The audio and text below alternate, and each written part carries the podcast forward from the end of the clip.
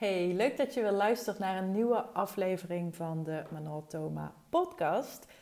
Ik uh, ben vandaag weer druk bezig geweest met het uh, programma Powerful Positioneren. Er gaat uh, aardig wat werk in zitten, dus vandaar ook dat ik een beetje achterloop met podcasts. Meestal neem ik er echt wel een aantal op die ik dan verspreid over de hele maand direct inplan. Uh, nu is het wat meer in het moment. Dus het is vandaag donderdag uh, eh, 2 maart dat ik hem opneem. En nou, hij komt ook vanavond nog online. Want dan plan ik hem gewoon in en dan uh, kun je hem beluisteren. En ik heb zoveel zin in het programma, jongens. Echt, oh, ik kan niet wachten. Vanochtend heeft weer iemand ja gezegd. En ja, nu zijn er nog maar vier plekjes over. Dus mocht je twijfelen, mocht je zitten te dubben ja, stuur een berichtje. Uh, we kunnen rustig daar even een kwartiertje over bellen of zoomen, wat je, wat je wil. Of stuur je vraag even via, uh, via de mail of via DM. Net wat, jou, uh, ja, net wat je fijn vindt. Want de plekken gaan nu, gaan nu snel. En natuurlijk, je kunt ook een volgende ronde meedoen. Hè. Dit, is geen eenmalig iets. Dat gaat hoogst waarschijnlijk in de zomer of najaar, begin najaar dan zijn. Dat ga ik even uh, nog uh, bepalen. Dan ga ik waarschijnlijk ook de groep weer ietsjes groter maken. Ik begin nu dus heel bewust klein, zodat ik nou ja, even in die nieuwe vorm kan groeien. Um, en, en wat ik al eerder heb gezegd, ik vind het wel belangrijk dat je echt je gezien en gehoord voelt. Want dat heb ik gewoon ja, ook te vaak van mensen gehoord. Dat ze ja, daardoor niet snel meer in een programma willen zitten waar ze ja, in een groepselement zitten, omdat ze dan ja, ondergesneeuwd raken en, en allemaal dat soort uh, dingen. Dus ik wil wel die stukje persoonlijke aandacht uh, proberen te geven. Ja, er zijn dus nu nog een paar plekjes voor de pilotprijs van 1500 euro. Dan beginnen we dus 17 maart met een live online masterclass uh, waarin we helemaal gaan diep duiken in Fascinate, in jouw profiel, hoe je het kunt uh, gebruiken, waar je op moet letten, uh, hoe je het kunt zien, hoe je het kunt integreren enzovoort. Dat duurt om en nabij de drie, vier uur, is dus online via Zoom, je hoeft niet te reizen. Uh, en daarna is er iedere week op vrijdag een live QA call. Ook weer via Zoom. Dus het is niet nodig om te stagneren in het programma. Je hebt mij voor acht weken lang uh, aan je zijde. En daarbovenop krijg je dus ook nog toegang tussen, of tussen voor de online uh, leeromgeving, uh, de online leerlijn.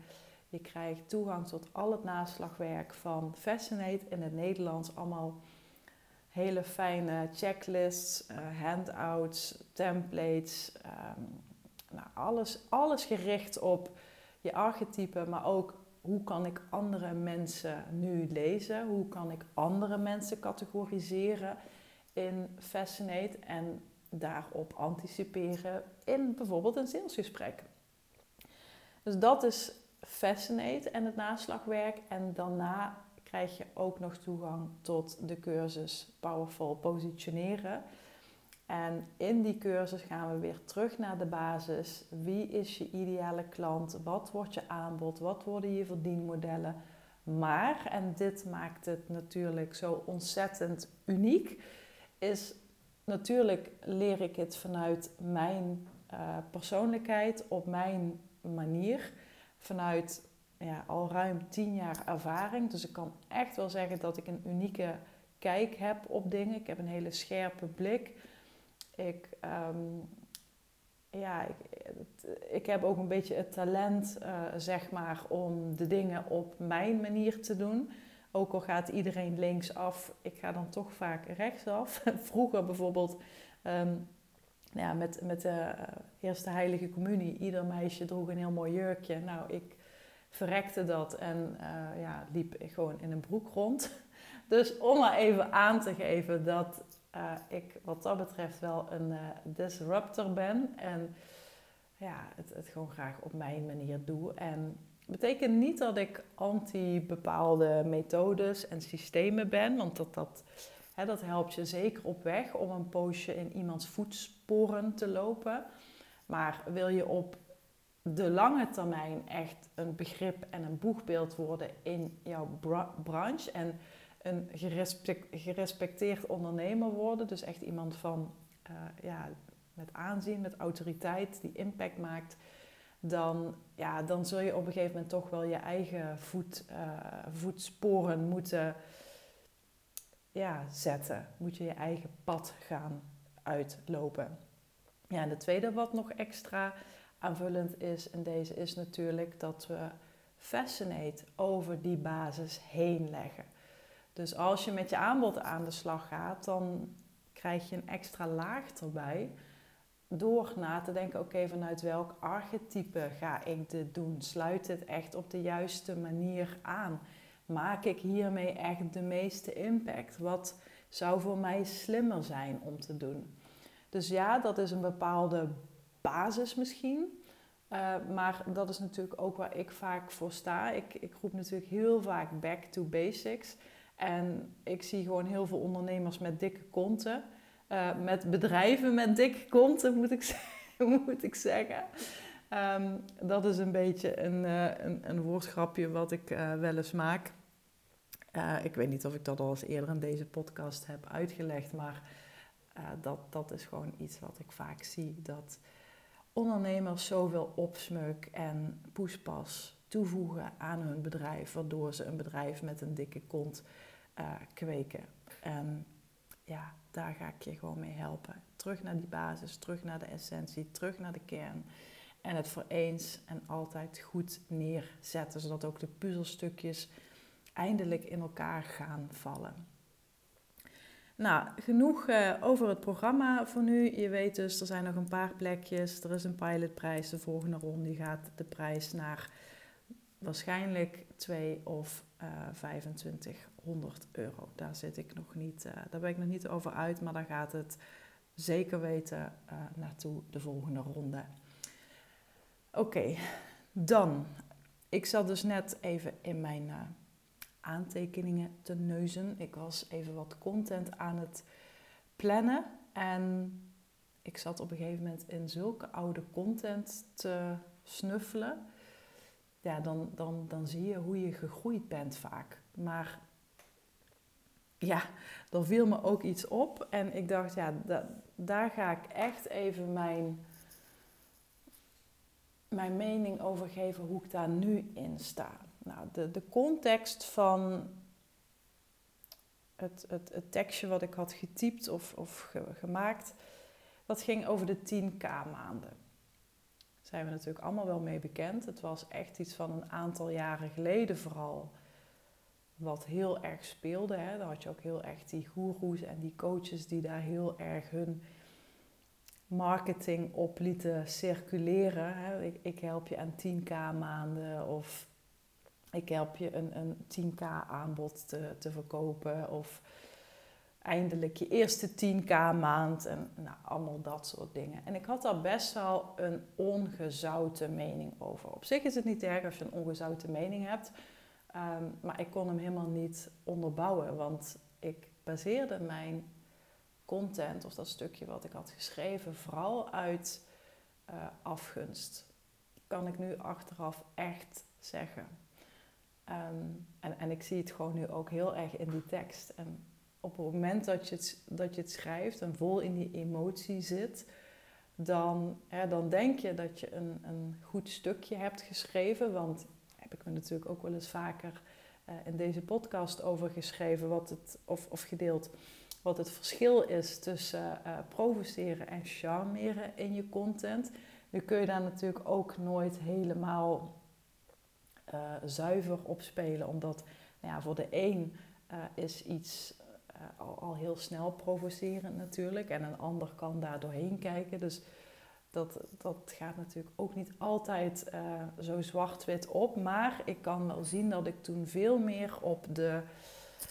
Ja, een beetje als de, als de, als de F-site, zeg maar, bezig was.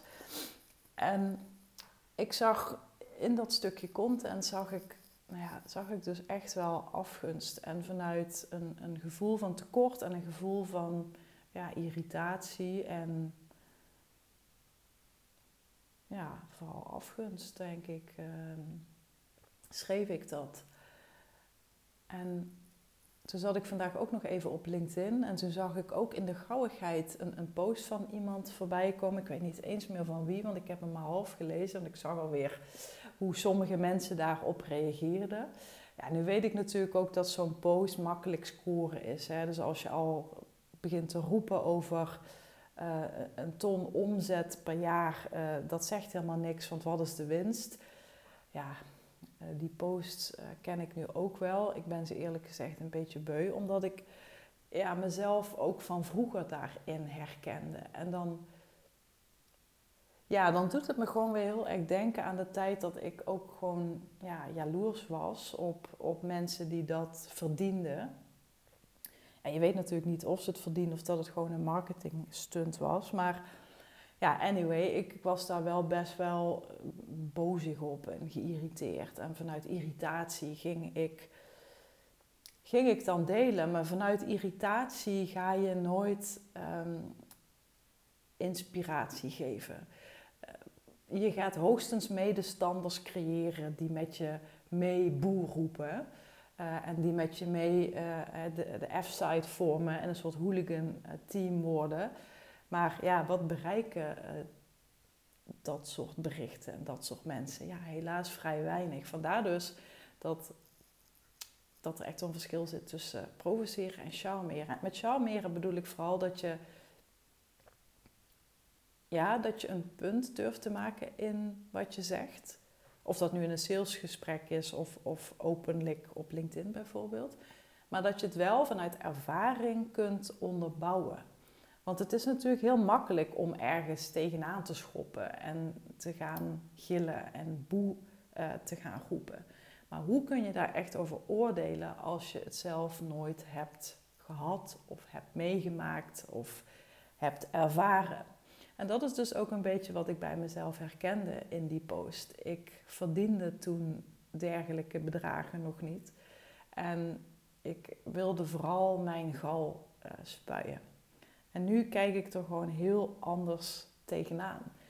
Wat ik nu ook wel zie natuurlijk is dat die 10k maanden, dat dat alweer een beetje vergane glorie is. En dat het al weer veel meer gaat over um, nou ja, 100k maanden of 60k maanden. En natuurlijk, de, de, hele wereld wordt duurder, de prijzen stijgen. Dus ook ja, wat 10.000 euro vijf jaar geleden was, dat is niet meer wat het nu uh, waard is.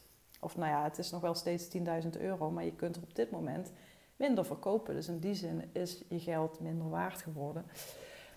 Maar het gaat even niet om het bedrag, maar vooral om dat hoe ik er nu tegenaan kijk is.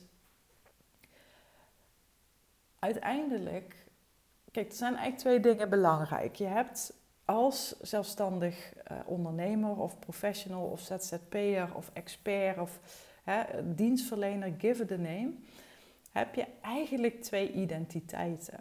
Je bent jezelf, je hebt een hartslag, je hebt gevoel, je hebt een bepaalde blik op de wereld. En je hebt daarmee dus een identiteit. En een mens kan heel veel identiteiten hebben. En dan bedoel ik specifiek, um, ik moet misschien eerder zeggen de, rol. Maar het maakt even niet zoveel uit. Dus je hebt de identiteit van moeder bijvoorbeeld, en de identiteit van ondernemer, of de identiteit van um, vrijwilliger, of de identiteit van uh, motorrijder. Weet je, dat, dat vormt jou. Dus dat is de, de, de menselijke kant van uh, je bedrijf. Maar je hebt ook het bedrijf zelf. En je bedrijf zelf heeft een op zichzelf staande identiteit. En nu weet ik wel dat dit best wel lastig te, ja, lastig te verteren is, omdat je als dienstverlener gewoon het gezicht bent van je bedrijf. En heel veel mensen zeggen dan ook: ja, ik ben mijn bedrijf. Maar daar moet je dus echt mee kappen om, om dat zo te zien in ieder geval. Het, ik, natuurlijk, aan de ene kant is het zo, want ik voel ook heel erg dat ik op een bepaalde manier verbonden ben met de diensten die ik lever. Dat kan ook bijna niet anders, want ik ben de dienstverlener. Dus de dienst die ik lever, die krijgt een bepaalde lading en die krijgt een bepaalde sfeer en energie omdat ik hem lever. Ik heb bepaalde manieren, ik heb bepaald gedachtegoed, ik heb een bepaalde uh, stijl, ik heb uh, een karakter en dat vormt de dienst. Dat maakt ook waarom ik zo vaak hamer op het feit mensen kopen je dienst of je product of je workshop of je jaarprogramma, whatever, maar ze betalen voor jou. Want jij geeft die dienst, het product wat je levert, een bepaalde lading. Dat kan ook betekenen dat, ja, neem nu de, de persoonlijke ontwikkelingshoek. Ja, hoeveel boeken en cursussen daar wel niet over zijn geschreven. En toch beklijft het ene boekje wel en het andere totaal niet. En dat heeft te maken met de schrijver. Hoe kijkt hij of zij tegen de wereld aan? Uh, hoe handelt hij of zij? Hoe communiceert hij of zij over dat onderwerp? Daar zit, daar zit het verschil, daar zit dat, dat spanningsveld, waardoor sommige mensen op de ene aanhaken en op de ander weer afhaken. Dus dit is het, het eerste stuk wat, wat heel belangrijk is. Het tweede stuk is dus, probeer je bedrijf echt los van jezelf te zien. Ook al is dat moeilijk. Maar als je bijvoorbeeld kijkt naar, ik weet niet of je ooit de docu hebt gezien op Netflix van Ray Kroc uh, van McDonald's. Ik weet even niet hoe die uh, serie heet, maar als je erop googelt, dan vind je hem ongetwijfeld. Hij begon destijds door zelf langs de deuren te gaan. Hij voelde zich heel uh, verbonden met, met het product.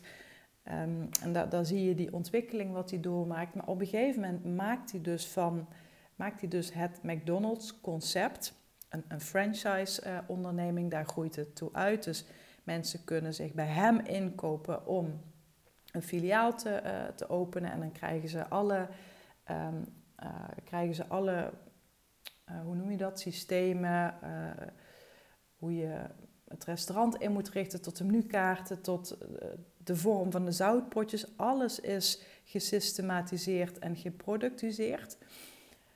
Maar dat staat wel los van hem. Dus het is, je hebt hem als eigenaar, als founder, als bedenker en je hebt McDonald's. Heeft een hele eigen op zichzelf staande identiteit.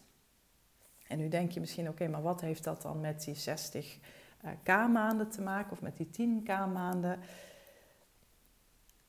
Heel veel mensen lopen hierin te, te klooien, te, te zuur lopen te wezen. Terwijl het uiteindelijke doel van een bedrijf, even los van idealen en normen en waarden en principes, het enige doel van een bedrijf is winst maken, omzet en winst.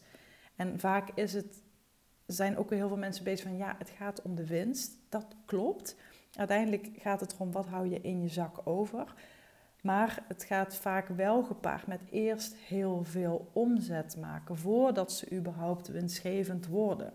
Dus dat volgt elkaar ook op. Maar dat, in zoverre hoef jij dan natuurlijk uh, niet, niet over na te denken, omdat het nou ja, je, je verkoopt geen hamburgers en je hebt geen ketens wereldwijd. Dus het is allemaal iets behapbaarder, gelukkig. Uh, en, en, en de hele discussie winst, omzet, dat, dat is me ook even om het even. Maar het, het doel van een bedrijf moet dus zijn om geld te verdienen. Dat is vooral het punt wat ik wil maken, even los van de omzet en even los van, van de winst wat je overhoudt. Het doel van een bedrijf is geld verdienen. Dat, dat is gewoon het enige doel.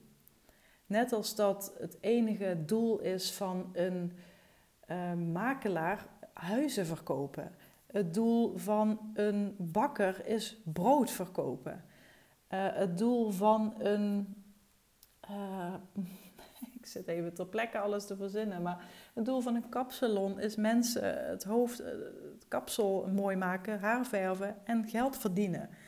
Dus wat voor bedrijf je ook maar voor je hebt, of dat een McDonald's is, of een Apple, of een um, kaarsenfabrikant. Echt, ik zit even ter plekke nu van alles te verzinnen.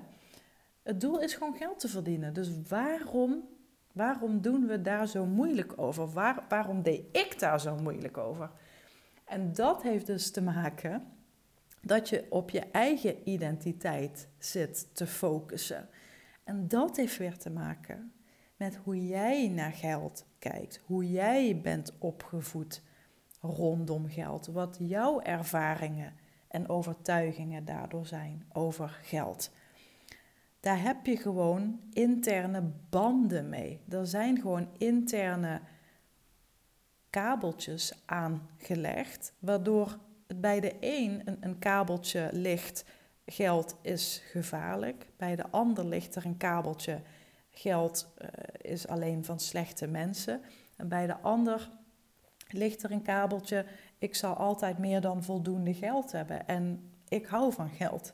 Dus dat is gewoon hoe je intern gewired bent met het begrip geld. En zo ben je natuurlijk met tal van onderwerpen in je leven op een bepaalde manier gewired. Of dat nu gaat over relaties, geld, gezondheid, uh, zelfliefde, zelfzorg. Alles. Alles is op een bepaalde manier geprogrammeerd. Je hebt bepaalde software lopen. En dat is wat ik vooral, denk ik, in deze podcast wil meegeven. Dat je, je mag echt zelf op een bepaalde manier naar geld kijken. Ik heb daar geen oordeel over. Ik, ik weet hoeveel moeite en hoeveel werk het mezelf heeft gekost om dat, te, om dat los te knopen. Ik, ik, zie dit soort overtuigingen en opvattingen en, en onzekerheden over jezelf, die zitten zo, die zitten zo in de knoop. Dus net zo'n soort visnet uh, of, of draadjes van, van de telefoon, van die, uh, hoe noem je dat, van die dopjes. Ik weet niet of je dat ook wel eens hebt, maar dan rol ik ze netjes op in mijn tas en dan trek ik ze eruit en dan zitten ze helemaal in de knoop. En dan denk ik, ja, hoe dan? Nou, dat is een beetje hoe ik dit soort uh, dingen uh, in beeld zie. En dat heeft dus ook met geld te maken. En dat stopte en dat veranderde toen ik echt het verschil leerde te zien tussen een, je, je eigen identiteit en daarmee dus ook je, je personal brand naar buiten toe. En de identiteit van het bedrijf en het company brand. En daarmee dus de identiteit. Want een bedrijf heeft natuurlijk geen, geen eigen gevoel, geen eigen gedachtegoed dat verbind jij eraan door je eigen persoonlijke ervaringen. En waarom kan het dan dat de ene persoon, soms zelfs nog met beduidend minder kennis of ervaring, veel beter verdient dan mensen die qua ervaring en qua expertise echt wel verder zijn? Dat heeft dus met die bedrading te maken. En die bedrading die moet je losknippen, die moet je los zien te knopen van elkaar. Die moet je zien die moet je zien los te maken. Want anders gaat je bedrijf ook nooit, het, het zal nooit op zichzelf jou voorbij groeien. En dat komt omdat je zelf de dienst levert. Dus je bent onlosmakelijk via een aantal draadjes aan elkaar verbonden. Tenzij je natuurlijk echt op een gegeven moment een bedrijf gaat bouwen wat echt volledig los van jou komt te staan. Dus dat je producten gaat maken waarbij je misschien niet eens meer het gezicht bent van je bedrijf. Dan wordt het natuurlijk sowieso wat makkelijker. Ik heb natuurlijk een, een, hele tijd geleden, ik heb daar wel vaker over gedeeld, over Sixstyle, dat kledinglabel wat ik voor het Longfonds deed en met ludieke teksten. En daar, daar stond ik, ja, op Instagram liet ik mezelf wel eens zien en maakte ik wel eens filmpjes. Maar in principe was die hele website, dat stond echt los van mij. Dat waren t-shirts met toffe ontwerpen. En, en daar, zat ik, ja, ik, ik was het brein erachter, maar je zag mij niet. Dus het was echt een op zichzelf staand product, een op zichzelf staand merk. En dat kon ik daar dus ook heel erg los van koppelen. Dus deze wilde ik je voor vandaag even, even meegeven. En ik, ik vind het vooral ook heel belangrijk om, om even op mezelf daarin te reflecteren. In de hoop, in de hoop vooral dat je daar lessen uithaalt. Want natuurlijk, wat je online ziet, zijn natuurlijk altijd alleen maar de succesverhalen. En je hoort heel weinig van mensen hoe ze daar zijn gekomen. En ja, ik hoop daarin gewoon een iets ander geluid te geven. Ik, ik heb ook heel erg tegen die geldblokkades aangelopen. En ik zit nu ook weer tegen bepaalde blokkades aan. Want je, je krijgt altijd weer een, een nieuwe portie, om het zo maar te zeggen, te verduren. En voor de een is dat een, een veel hoger bedrag dan bij de ander. Maar dat is dus wat ik bedoel. Het heeft met jou intern te maken. Maar ik hoop je dus vooral mee te geven dat los van de waarden en de normen van een bedrijf, want natuurlijk, daar kun je natuurlijk weer een heel andere podcast over eh, opnemen. Dat ja, niet ieder bedrijf op een zuivere manier uh, geld verdient. Hè. Bijvoorbeeld als je kijkt naar koffieboeren of uh, de fast fashion industrie. Nou ja, al dat soort zaken. Dat, is echt een heel ander verhaal. daar ga ik het nu dus niet over hebben. Ik, ik, ik sla hem bewust even heel zwart-wit om je te zeggen dat een bedrijf als doel moet hebben om geld te maken. Geld voor een bedrijf is hetzelfde als zuurstof voor jou. Zonder dat hou je op te bestaan. Zo simpel is het nu eenmaal. En natuurlijk kun je nadenken over hoe je dat geld verdient. Dat je dat op een eerlijke manier wil doen. Dat je dat niet over de rug van arme mensen doet die in erbarmelijke omstandigheden jouw leuke truitje aan het uh, maken zijn. Daar ben ik absoluut voorstander van. Maar het gaat echt even om die kern. Een, een bedrijf mag geld verdienen. Je hoeft je niet te schamen dat je 10.000 euro per maand wil verdienen, of 20, of 30, of 40, of 50 en ga zo maar door. Dat is het hele doel en de hele functie van je bedrijf. Dus koppel jezelf daarin los. Wat je wel kan doen is als je toch merkt dat je hier op de een of andere manier in stagneert. En je zult altijd stagneren. Hè? Je moet eerst stagneren om vervolgens daar weer aan te kunnen werken en om vanuit stagnatie weer door te pakken, daardoor heen te breken. Zonder die weerstand is er ook geen ontwikkeling, vindt er ook geen ontwikkeling plaats. Als je dat dus lastig vindt, ga dan gewoon eens kijken naar waar jij goed op gaat. Wat heb je nodig? Wat, wat is voor jou belangrijk? Hoe definieer jij succes? Hoe definieer jij rijkdom? Hoe definieer jij vrijheid? Ja, ik, ik heb het wel eens eerder gezegd. De term vrijheid, daar word je mee doodgeknuppeld online. Maar wat, wat betekent het nu? Want voor mij betekent het iets heel anders dan voor een gevangene bijvoorbeeld. Dus geef daar eens specifieke en exacte bewoordingen aan wat rijkdom, succes en vrijheid en geld voor jou betekent. Wat heb je nodig? Hoe leef jij je leven? Kijk, als je iedere dag gaat uit eten, dan, ja, dan zul je meer moeten verdienen. Daar is niets mis mee, maar uit eten, uit eten kost meer geld dan iedere avond zelf koken. Um, wil jij iedere week gaan shoppen op de PC Hoofdstraat, ik noem maar even iets, ja, dan, dan heb je ook meer nodig dan als je niet zo heel erg bezig bent met kleding. Wil jij een hele dure auto rijden, ook al weet je dat een auto een super slechte investering is, daar is niets mis mee, want ja, ik kan me heel goed voorstellen. Ik vind mooie auto's en motoren, ik hou er ook van. Dus ik kan me echt voorstellen dat je daar blij van wordt.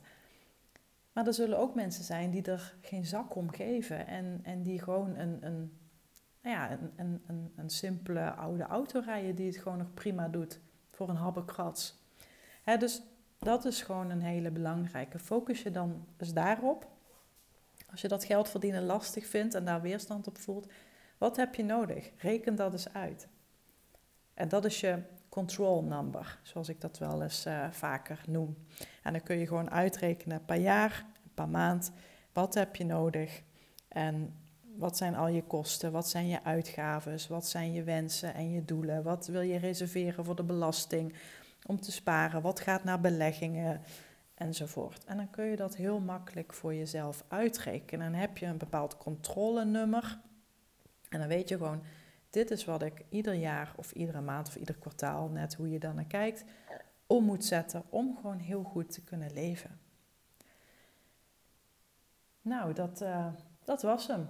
Ik ga hem, uh, ik ga hem afsluiten. Ik ben heel benieuwd naar je inzichten. Laat het me ook weten of jij bepaalde blokkades hebt of overtuigingen over uh, geld. Ik ben oprecht benieuwd ja, hoe dit leeft bij mijn luisteraars.